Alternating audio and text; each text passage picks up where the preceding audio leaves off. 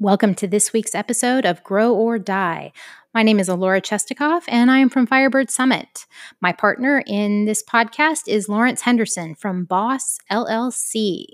Every week, we meet and discuss coaching topics relative to professional development, personal development, business, and entrepreneurship. Join us and see if there's anything else you'd like to add to the conversation.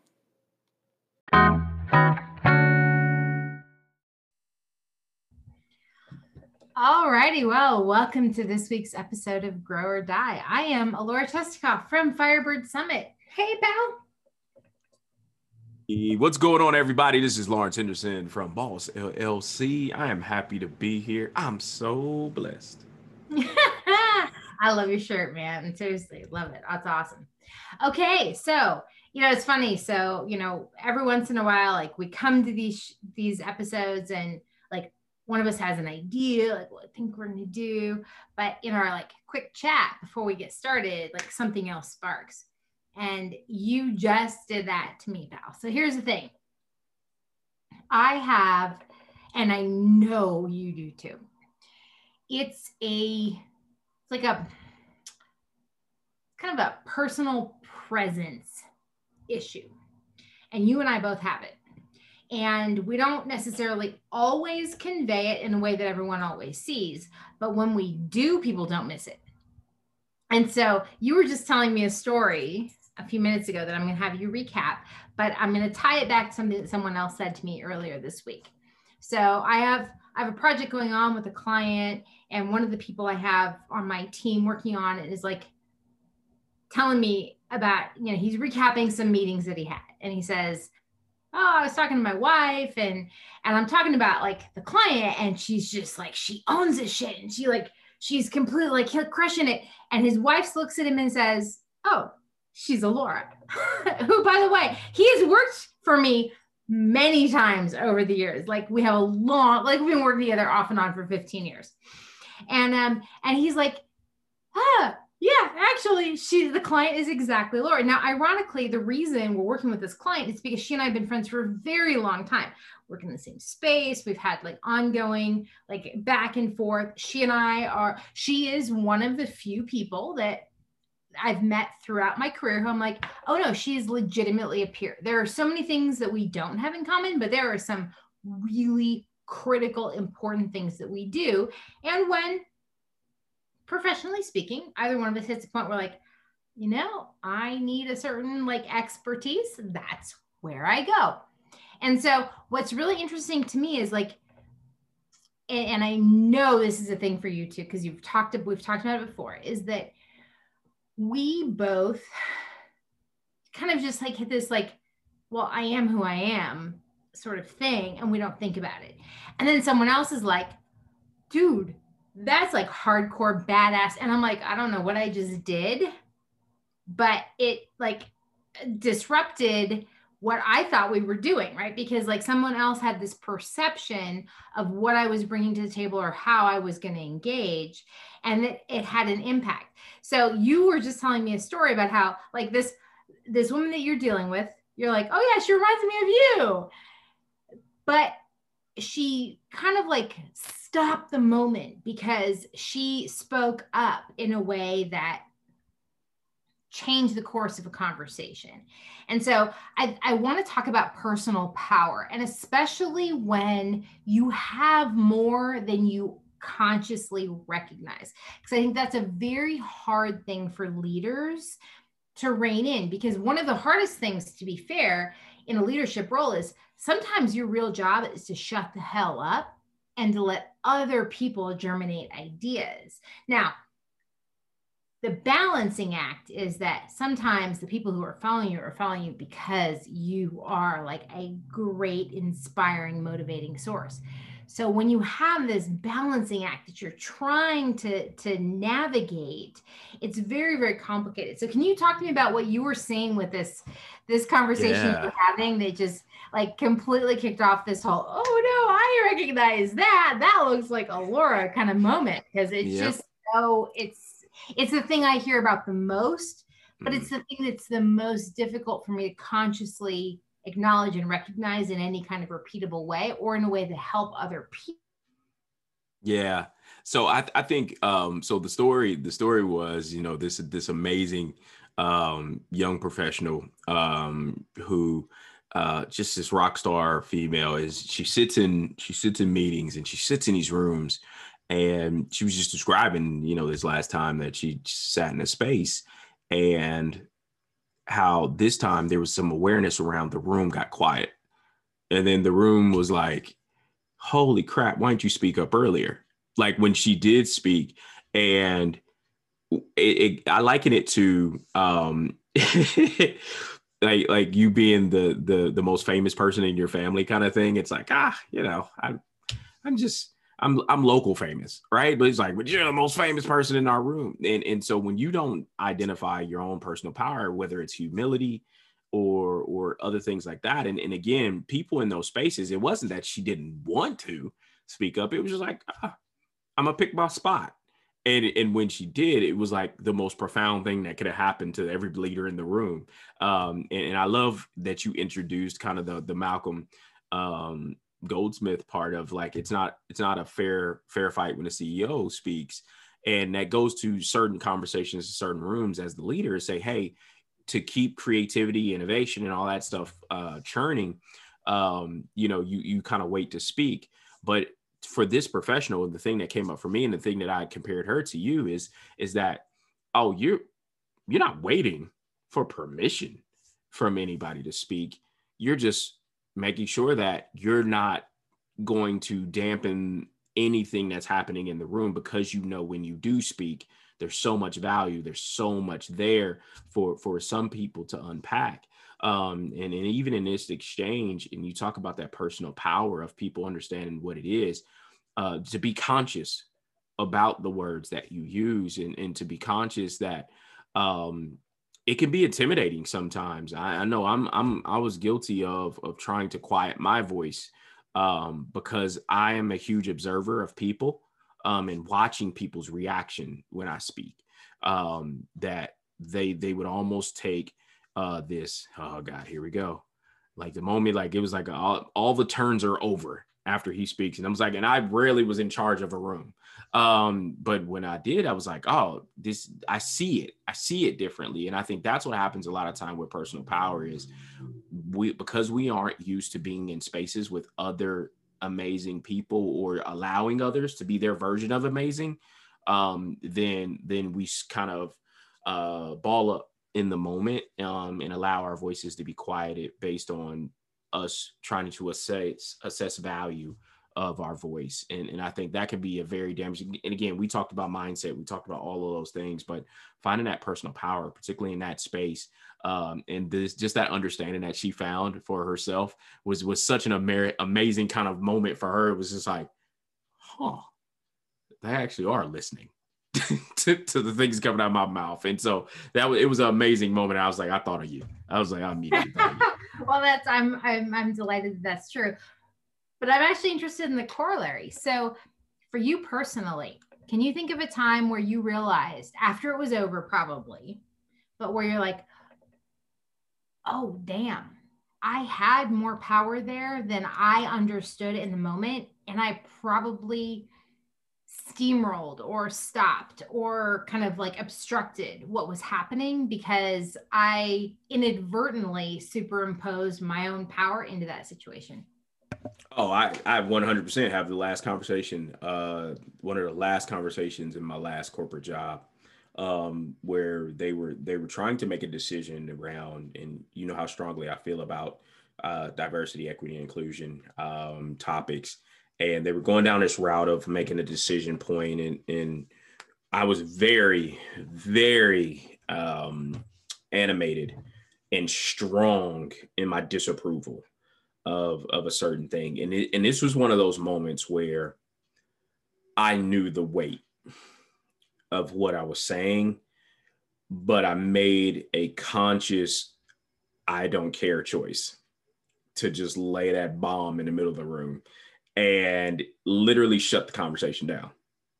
It literally like and it was it was senior leaders involved, it was senior people involved, and it just kind of sucked the air right out of the room. And looking back at it, it was super heavy-handed.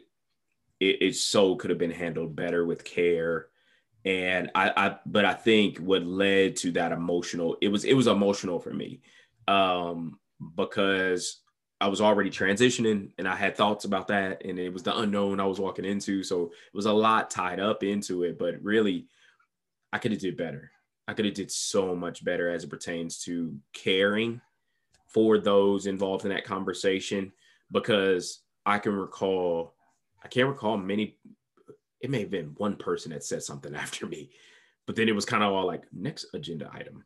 Yeah. okay, can you remember a time? Can you think of a time when you did it and didn't like? So that's there. There's a conscious moment. Oh, yeah. There's there's a there's an emotional disconnect from like, eh, screw it, I'm all in. Like, yeah. my decision, whatever. But but can you think of a moment when you did it where it wasn't until after you look back and you're like, oh man, I I dropped the mic in that moment. And yeah. I did not, I didn't plan to, I didn't mean to, I didn't realize I did until it was yeah. too late and I couldn't walk it back.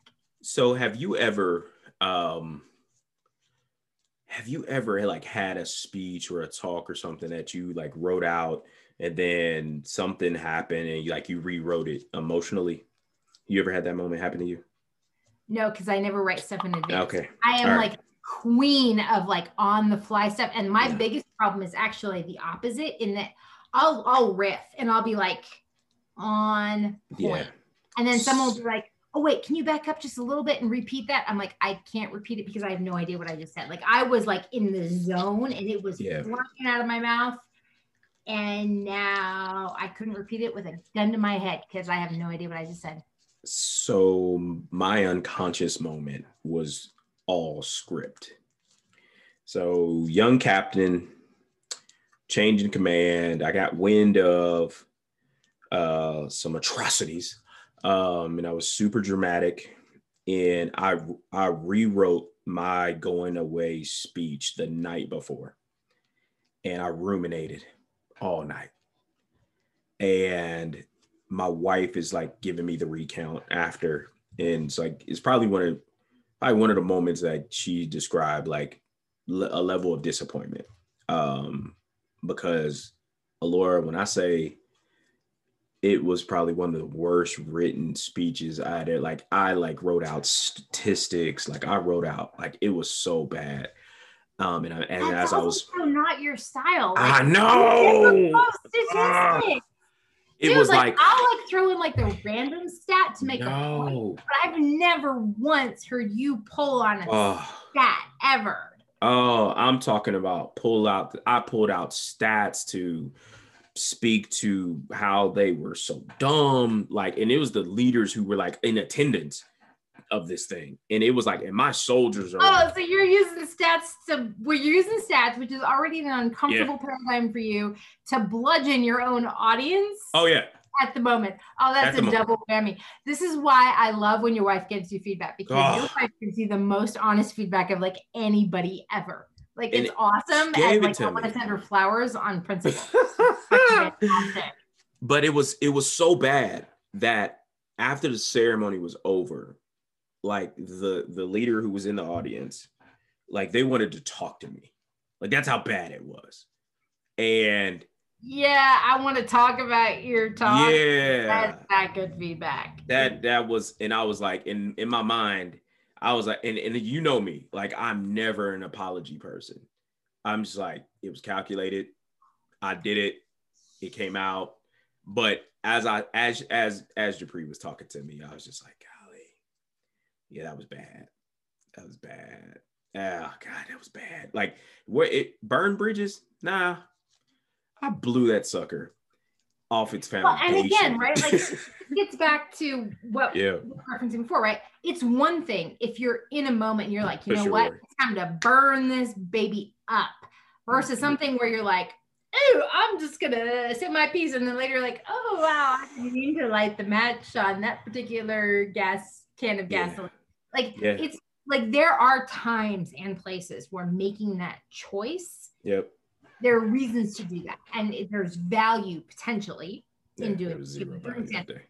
But like exactly, if you got it, like you have to make the distinction between. Yep. Am I making a choice and I am prepared to live with the consequences, right? Yeah. It's like the it's like the eternal First Amendment argument, right? It is. There's a difference between having the legal right to say something and then suffering the consequences of not getting a job or like you, the, the First Amendment doesn't protect you from someone thinking, hey, you're an asshole and I'm not going to do anything to bring you into my company or to hire you. Like, well, that was the thing. There's a oh, difference. So... You have to be prepared. And I wasn't. that's why that's yeah, okay. That's and awesome. I totally wasn't. Like it was just like, I'm gonna get this out. Like that's literally all I was thinking. Like, I gotta get this out.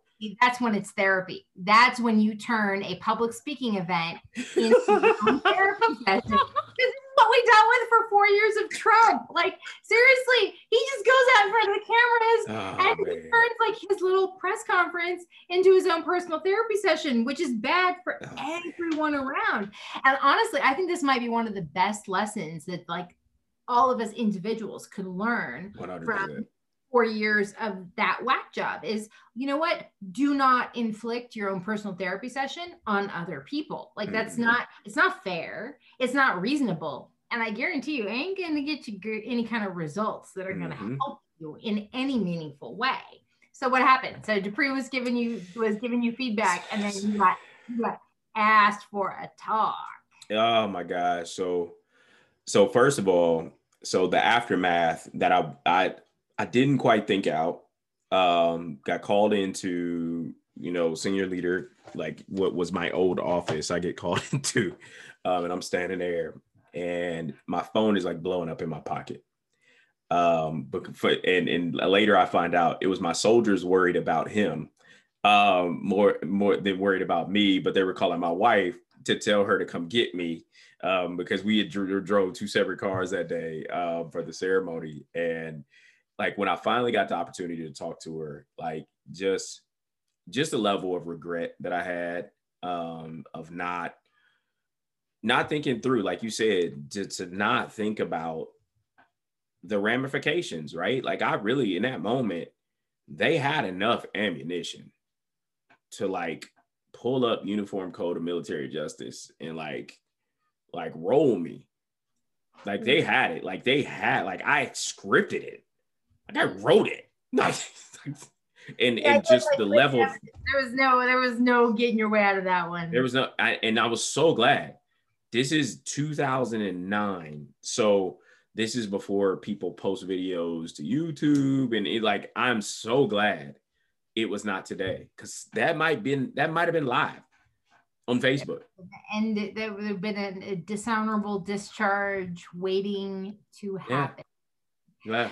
I think that's a that's actually I think an awesome example, right? Because yeah. I think people really, you know, so I remember one time, and it's funny because I kind of think of this when I think of is that I had someone, it was while I was living in Austin, um, someone that I was working with was talking to me and I made a comment about being an atheist. And he kind of looked at me and he said, That's interesting. And I, I'm like, why is that interesting? Like, it's not a big surprise to me because that's normal for me, especially after Catholic school. Man, I went to Catholic high school and Catholic college. If there's anything that's going to turn you into an atheist, it's probably that. Um, but anyway, like he says to me, he says something really interesting to me. He said, You have so much personal power. It interests me that you would be an atheist because I would think you would be curious about where that would come from. And to me, that like that's sort of a non sequitur in my brain because I don't think my personal my sense of personal power is necessarily has any like divine connection in any way. But what was interesting was it reminded me of a comment that I had from a former boss who was like one of the bosses I most respected that I've ever had.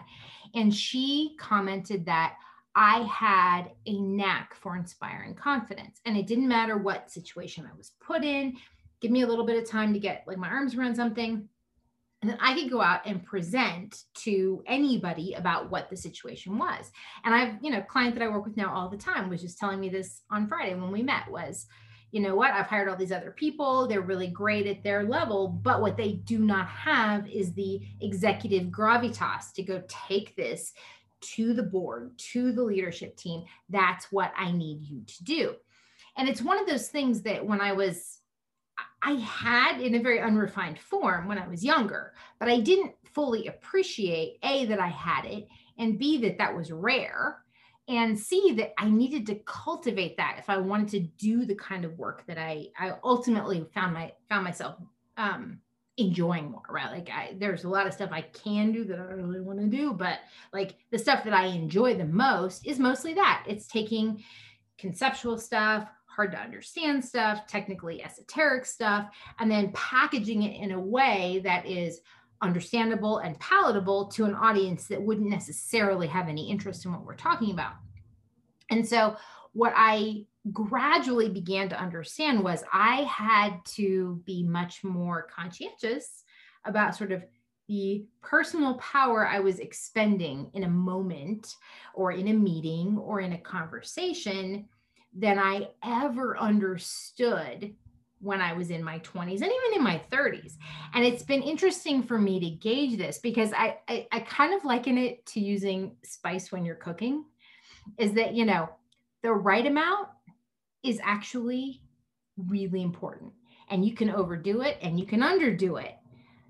But you kind of have to experiment a little bit before you start to figure out what the right, like, sweet spot is and you have to be really clear about the consequences. So your point is like totally fair about the overdoing it, right? You can go all in on something that guess what? Going all in ain't actually going to help you out.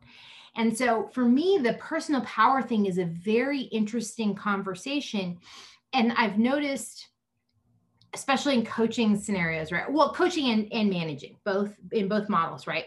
like you'll meet somebody and you're like holy crap this person does not have the first understanding of how much personal power they truly have what their charisma is what their gravitas actually conveys and they are misusing that power in the moment or they are just simply not applying it.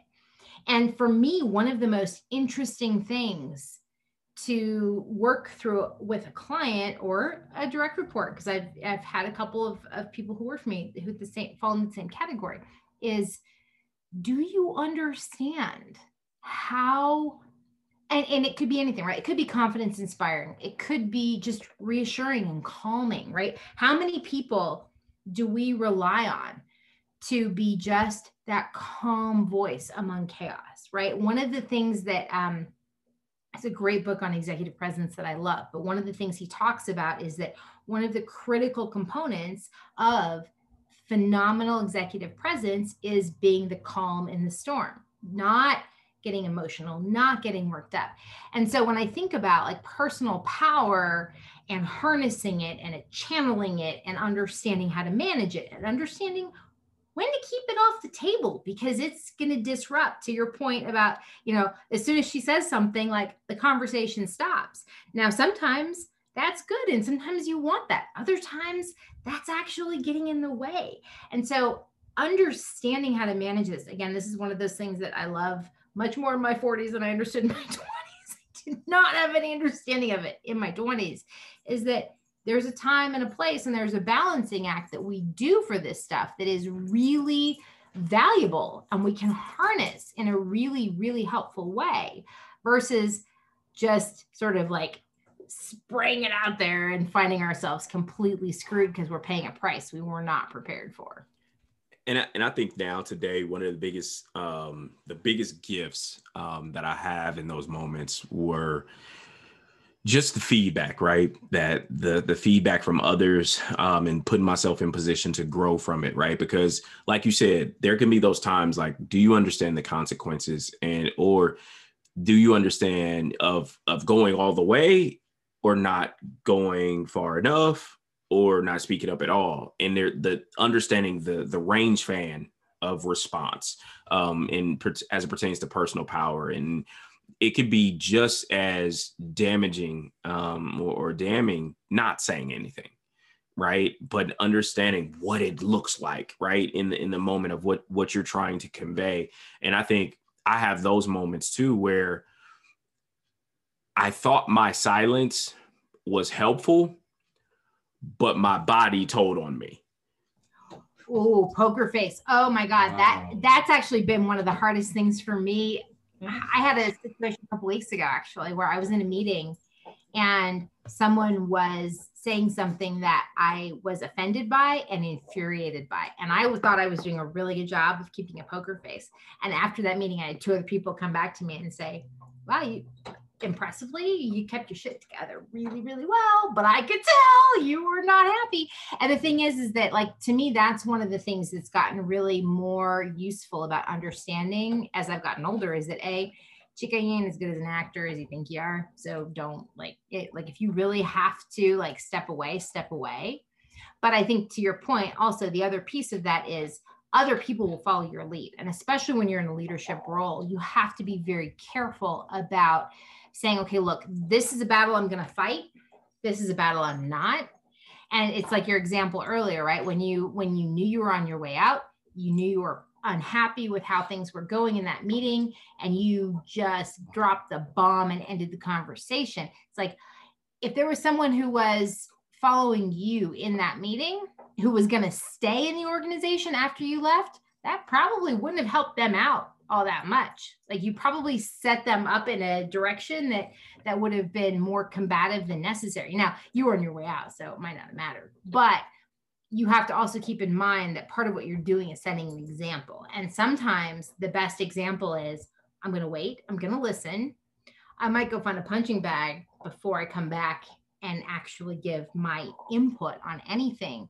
But I also have to remember that I'm probably not, if I'm really upset with what's going on, I'm probably not hiding it as well as I think I am, no matter how much I am convinced I am a really great actor. Yeah. And I, and I, and, and I love that you said that, particularly around just levels of awareness eh, about the people who are watching you, right? And, and again, we talk about leadership, and, and there may still be folks who are thinking positional. Um, I got the title, and people are I got direct reports, but know the level of influence that a, that a person has. And I knew in that organization how strong my voice was. And to your point, I'm so grateful that there was no one else who who desired to die on the hill that that I had created um, in that moment, and and they they kept their composure, like they were just like okay, um, and, and and I think and I liken it to that group was put together very thoughtfully, um, and and there were people who could keep their stuff together um, in a conversation that got uh, potentially contentious and different things like that because it was it was a kind of a council, if you will, um, and, and, and I think for a lot of people, just understanding um, of how people are experiencing you, how they see you, um, leads us back to um, understanding that perceived power and then perceived versus actual, um, and you getting that actual feedback because if I would have did that same thing in an open forum, total different conversation would have been had. Right. So that's another really, really important thing. And again, I'm not sure that there's a lot of ways to understand this until without experience, right? Sometimes you say something and you're like, wow, that had a bigger impact than I thought it did. Or you say something, you're like, wow, I thought that was going to have a big impact and it had none whatsoever. And, you know, there's so much about that that's situational, right? It's, it's you, it's the topic, it's the audience, it's the circumstance. Like there's so much that's very, very fluid around that. And you can't, you know, you can never always predict how that's going to go. But I think with experience and practice, I mean, you stick your foot in your mouth enough times, you start to discover what shoe leather tastes like, and you understand when it's worth taking on versus when maybe not so much. But, you know, for me, the thing that's been really helpful.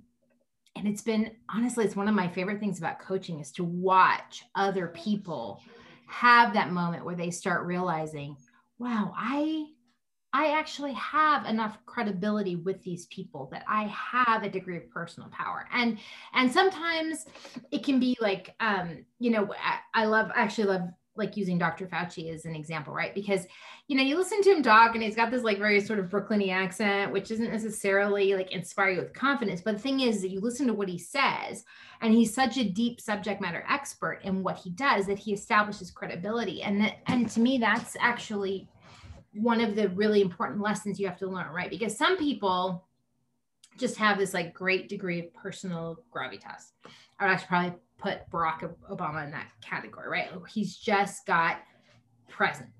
Um, I might even put Michelle Obama in, in, an even better category, right? Because she's got presence, she's got this grace, and you kind of just can't not, and she, a lot of charisma. You kind of can't not pay attention, even when she doesn't really want to be the center of attention. And it's just about her personal presence. Whereas you have someone like Dr. Fauci, and he's just a really deep subject matter expert. And once he starts talking, once you start asking questions and you start hearing his answers, you can't, like, none of the rest of us know anywhere near as much about his topic as he does. So you would never think to argue with that as long as you actually are someone who respects like knowledge and practice and everything else. But the reality of that is, is that those sources of power come from different completely different places. And I think that one of the things that happens as we get older is we become deeper and deeper subject matter experts in something, right? What, what, whatever it is, uh, because we just spend time in it.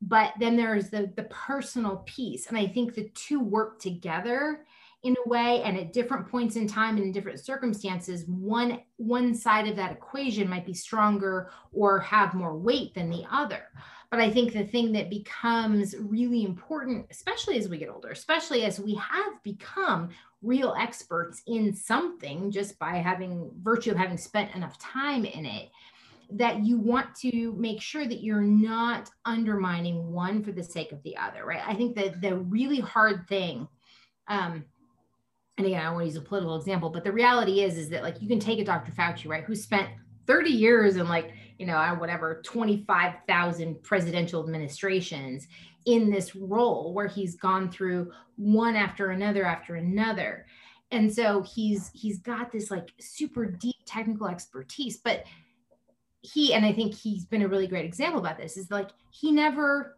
you know in the face of like a crazy administration that didn't about science, he never lost his temper. He never undermined it by throwing a temper tantrum or by getting like grumpy about something or, or, or punish, trying to punish someone else, right? Like you have to balance that personal presence and that personal integrity component with that subject matter expertise in a way that actually helps you maximize what you need to get out of the moment. Yeah, I I love I love that that you there's something to um and it's it's funny over the last month I've been running to a lot of people that have been uh, NLP practitioners that neuro linguistic uh, practice. Yeah and and so I've been running into these people and and, and being a student of language in in word and and how and and it really goes to something that we do as coaches and the why why am I talking, right? And being conscious about when I do speak, have you calculated to a certain extent the potential outcomes? And are you okay with them? And, and just in that that being the full circle thing that we keep coming back to is do you understand the ripples of your words? And, and really being mindful about them. And, and I really believe um, President Obama was was a, a, really good example during his presidency of how like I, I like I could see him and his speechwriters and them having sitting in a room together and just going through how is this going to land right you have all these americans that are going to be watching this thing and I know based on my last speech, this side of America heard it this way. This side of America was like, like, but where's that middle? Where's the message that you mentioned that because I was just listening to one of the most recent episodes yeah. of Pod America, which is with his former speechwriters, yeah. and they were talking about how Obama kept for the eight longest time wanted to talk about the smart grid, and the speechwriters kept saying Americans don't like enough people don't understand what that means. And of course, now in light of like what happened in Texas last week and everything else, like the smart grid is back to being a big conversation. But, yep. but like Obama was like trying to talk about this for years. And his speechwriters kept coming back to him like, like nobody understands what you're talking about. And he was he was so passionate about why this was important, but his speechwriters kept kind of trying to combat him back to you you're talking over here and most people are over here. You we have to come back mm-hmm. something everybody understands. There has to be a common language. Mm-hmm. yeah. So hard. And it's it and, and that's why i say you you just there comes the point where you just have to be okay with your message. And and i never forget it. And it happened um in my tedx. And the the organizer greg i never and and it was probably the probably the best thing that could have been said to me that day. Um, and, and to all of us presenters, he says, Your message is your message. If you deliver it and the context within your heart makes sense, it'll land where it's supposed to land. And I was like,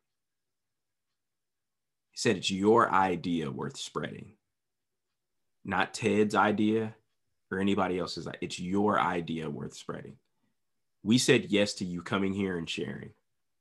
This is your idea that you believe is worth spreading. So spread it.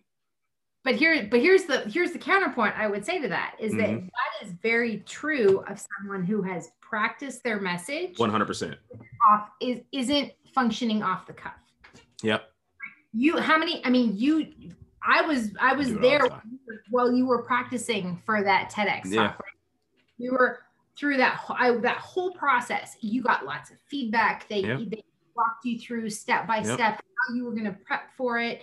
Yeah. Talk is great. I love it. But at the end of the day, that was not you on the fly in a meeting, pissed yeah. off about something, and then saying, screw you. I've already given my notice. So I'm going to say what I'm going to say. Yeah. And- well, I think that moment in time, and the reason why I bring that up is because that preparation made me more conscious of the words I use. And oh, I think it, and, and so I literally that day, and w- even in that last meeting, and why that that example came so quickly to me is because, and and and the reason why you had to ask me again, when was the last time you ever had an unconscious response to something? It's because since 2018, when I had that TEDx opportunity, everything has been a conscious conversation for me and and everything has been intentional that's come out of my mouth and i've been very thoughtful about it even in anger. Even in anger it's been i'm just gonna let this egg drop. Like i'm just like you go you gonna get this smoke. Like that's like and this brings us back to a consistent theme that we always come yeah. back to one of my biggest ones which is the value of language. Putting language to something understanding the word. Yep. it's funny actually I started reading a new book and I'm just I'm in love with how the author is crafting like just his language craft is phenomenal. Mm-hmm. And there are not that many people that I know who truly appreciate that. So one of my best friends, I sent him a text last night. I'm like, "Oh my god, have you have you like read this book because he's an avid reader?" But he was a rhetoric major, like in like in college. Was a rhetoric major. So like his love is the use of language for the purpose wow. of point in an argument. And so he's like one of the only people I know who when I am reading a book and I'm like, oh my God, this author just had the most fantastic like turn of phrase or the most evocative imagery or like he's the person I go to. I'm like, oh my God, have you read this? And it's funny because he wrote me back. He's like, he goes, no, I haven't read it yet, but I have a fr- another friend who recommended it and said it was amazing. I'm like, I just, I don't know who else would appreciate how just phenomenal the language craft mm-hmm. is. And yet, I feel like it's such an underappreciated skill, but I feel like it's so unbelievably valuable. 100%.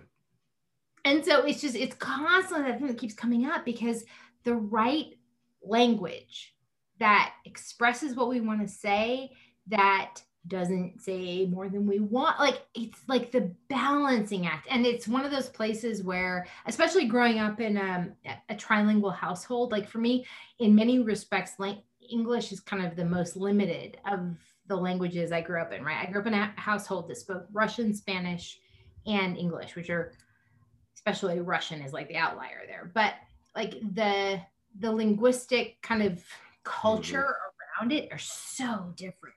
And so I grew up with a very finely tuned appreciation of like both the strengths and the weaknesses of any given language and, and what goes with that. And so I'm I feel like sometimes that makes me more overly sensitive to kind of like the the use of the right word or anything exactly. else. But it's like I was saying earlier, you know, sometimes like and I'll do this a lot in like brainstorming sessions where I'm like, oh no, I think, but I didn't want to do this, and this is the communication. Blah, blah, blah. I just go on like this long riff, and other people are trying to capture notes, and they're like, "Oh, that was great, great. Can, can you repeat that?" And I get to the end, I'm like, I, I can't, I can't actually repeat that because I have no idea what I said because in the moment I was so like in the flow in the moment I can't actively choose a point in time to go back to because it was yeah. so like organic in that way but the thing that that always comes back to me is that that is fundamentally always part of what other people tell me is my good power in the moment is my use of language and how I can use it. And it's like, it's one of those places where, again, I never thought about it, planned, it was just kind of the thing I grew up with. But I never thought about it as a source of power? How do you use language? How do you how do you express yourself? How do you talk to someone? How do you listen to someone in an active way which is something i never learned to do until we went through coaching training.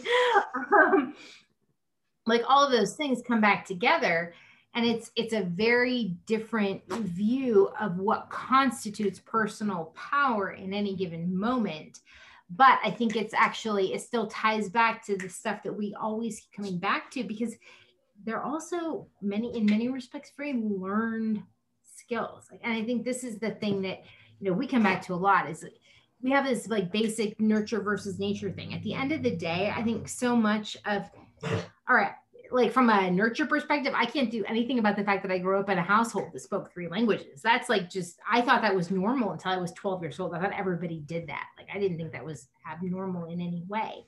But having said that, like then there's the nurture piece. Like I have continued to be interested in what are the limitations of English? What are the like what are the cultural connotations that go with a lot of the Russian language because there's a lot there. Like there are things there that actually, once I started understanding more, made it a lot easier for me to stand in front of a room full of people, especially in my world, in my in my tech world, like white men, not at all in like in like I was always the only woman. It's like, how do I go in front of this group of people and make a case that they need to spend, you know, 12 million dollars or they need to go buy this thing or do all these like big changes that they're not comfortable with and how do i use language to actually help them get comfortable making a decision that i think is best for the organization?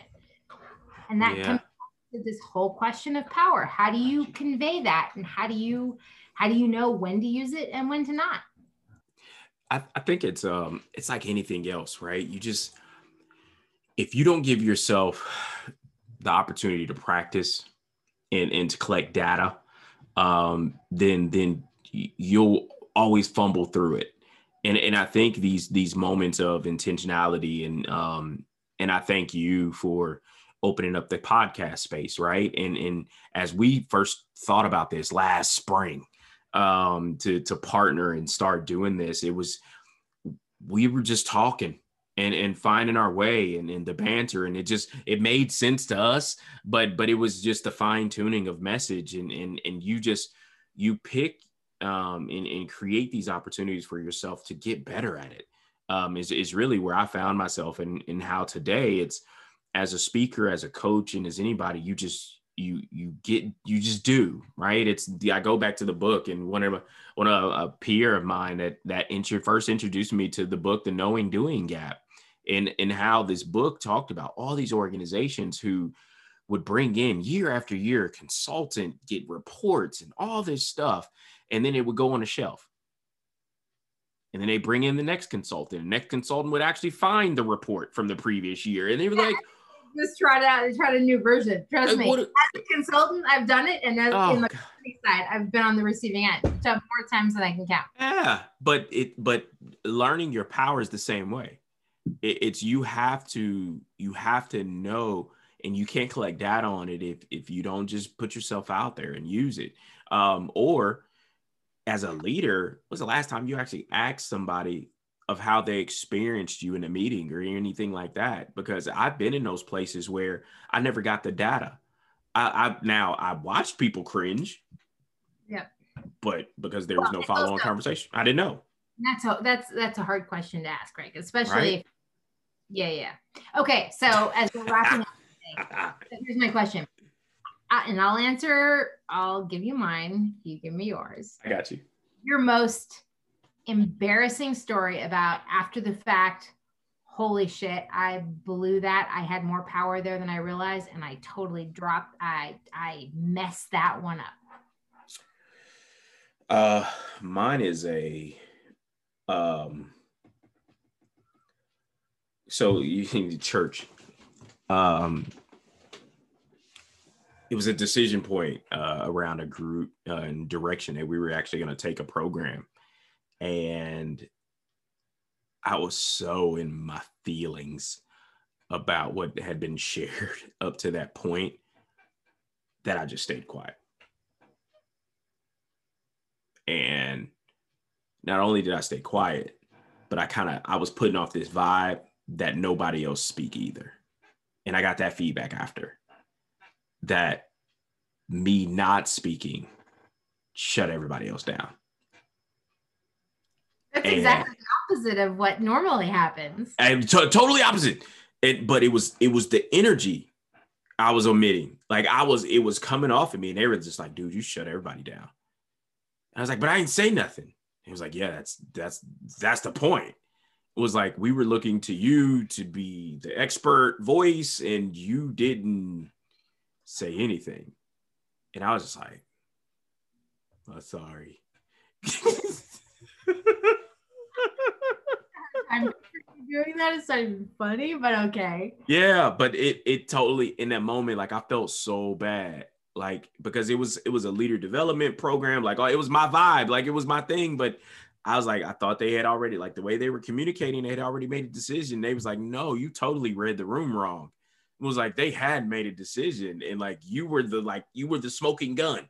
Like you were the one that was supposed to come off the top rope with the elbow. Like like get it like push it over the goal line. And i didn't.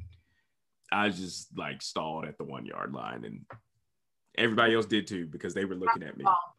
Totally yeah, i dropped totally dropped the ball. So what's yours okay so mine was actually his company meeting it's about the two and a half years ago um, it, me and the rest of the VPs who are part of the leadership team were doing like a this kind of like big. We didn't have a big kind of like town hall meeting very often, um, mostly because we're a geographically distributed team. Everybody was in town though. We kind of we did a big meeting, and um, one of the realities of our situation was um, the small startup startup that that I was part of had been acquired by a larger company. Now, I had only been hired by the larger company to come in as we're kind of integrating everything else. And I remember, um, I remember standing up there with the other VPs, and we were talking about kind of like part of this integration process, right? It's always hard to take this like like very agile thinking startup-y culture into you know a massive like big entity that intends to go public and has like a lot of people looking at everything you do. And I remember um, we prepared for it. I mean, the other VPs were really good. They were like some of my favorite human beings on the planet. So like I love them and trusted them and a ton. And so we'd all worked very much on the content, but I had come in from a client. It was a, the meeting was on a Friday. I come in like really late Thursday night, so we didn't have a chance to practice before our meeting first thing Friday morning.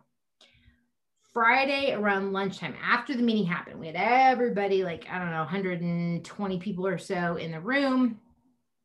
we kind of done our thing. And afterwards, one of the members of my team came in and said, okay, well, so here's what I've collected so far. Um, so and so said this, this, and this, which kind of rubbed people the wrong way. So and so said this, this, and this, which rubbed people the wrong way. And you said this, this, and this, which really rubbed people the wrong way. And I was like, crap, I don't even remember saying. And and in hindsight, as I was like trying to reconstruct what I said, I realized that I was trying to make a point and I hadn't gotten all the way there, right? Like I had I had started to kind of go through the path of getting to the point, which I think if I had gotten to, probably would have been okay, but I didn't make it all the way there. And it was it was really good feedback in that I kind of unintentionally alienated a whole bunch of people I didn't mean to. But at the same time, it also was a really good lesson for me that maybe practice a little bit more. Um, and make sure that you're asking for that feedback because I actually didn't ask for that feedback. To be fair, like she came, she came into my office and was like, okay, just letting you know this is kind of the buzz i'm hearing around around everything which i hadn't requested and to be fair i probably wouldn't have requested it didn't occur to me not because i didn't want it because actually it was useful um, but it wouldn't have occurred to me to go out and ask for it and i wouldn't have necessarily asked in the right place that was collecting it um, but it was one of those moments where i was like huh man, I thought I landed it. Like I felt really good after the end of that meeting.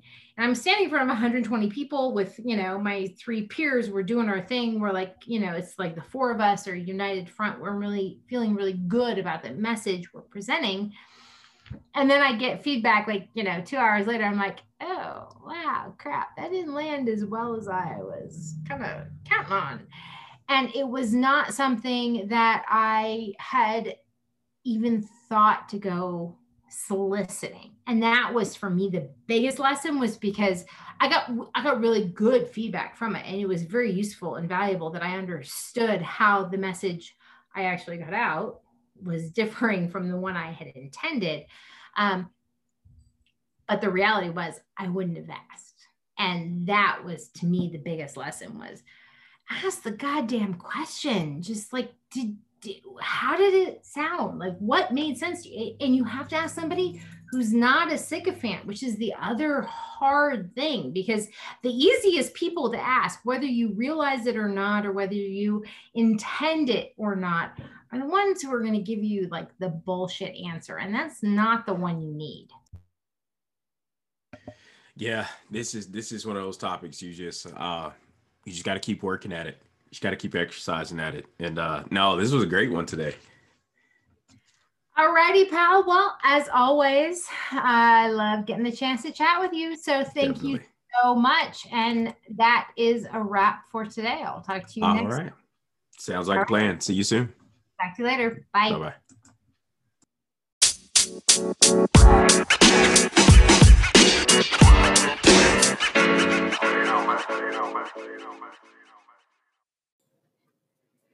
Thank you for joining me and Lawrence in this week's episode of Grow or Die.